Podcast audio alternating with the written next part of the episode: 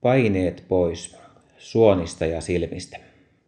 Duodeckim-lehden uutta numeroa lukiessa havainnollistuu jälleen kerran, miten laaja-alainen yleislääkärin tehtäväkenttä on.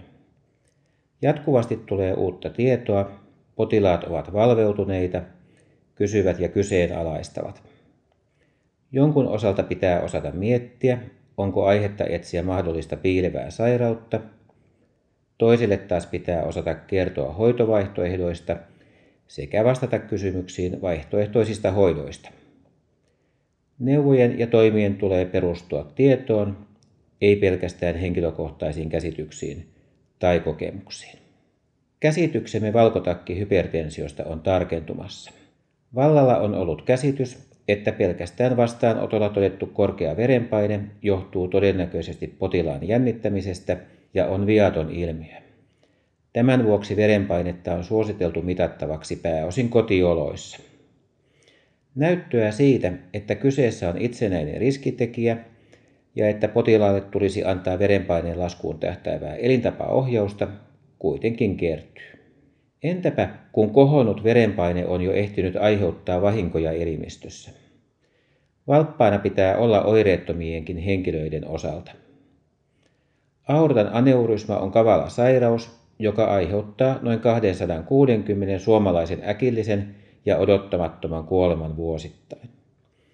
Elektiivisten leikkausten tulokset ovat hyviä, joten on todennäköistä, että riskiryhmiin kohdistuva seulonta olisi kustannusvaikuttavaa ja säästäisi ihmishenkiä. Koska kansallista seulontaohjelmaa ei ole, tulisi lääkärin miettiä, suositellako tutkimusta potilailleen, joiden riski on suuri. Glaukooma on oireeton näköhermon sairaus, johon lääketieteellä on tarjota hoidoksi painetta alentavia tippoja ja joissakin tapauksissa kirurgisia hoitoja. Monet potilaat toivovat tietoa siitä, voivatko he jotenkin omilla valinnoillaan vaikuttaa sairauden etenemiseen. Vaihtoehtohoidot eivät korvaa lääketieteen hoitomenetelmiä, mutta jotkin niistä saattavat edistää glaukoomapotilaiden hyvinvointia ilman haittavaikutuksia. Terveelliset elintavat edistävät glaukoomapotilaidenkin hyvinvointia.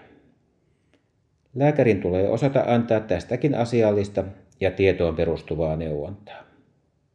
Antoisia lukuhetkiä lehden parissa, jonka kaikilla kirjoituksilla on yleislääkärillekin tuoretta ja mielenkiintoista tietoa tarjottavana.